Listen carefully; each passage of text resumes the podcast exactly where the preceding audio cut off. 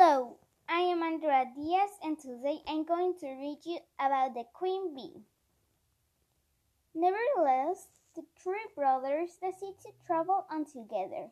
As they journeyed on, they saw a large and hill by the side of the road. The two older brothers were about to destroy it, when the simple said, Leave the poor ants alone. I will not let you disturb them. They went on their way until they came to a pond upon which two ducks were swimming.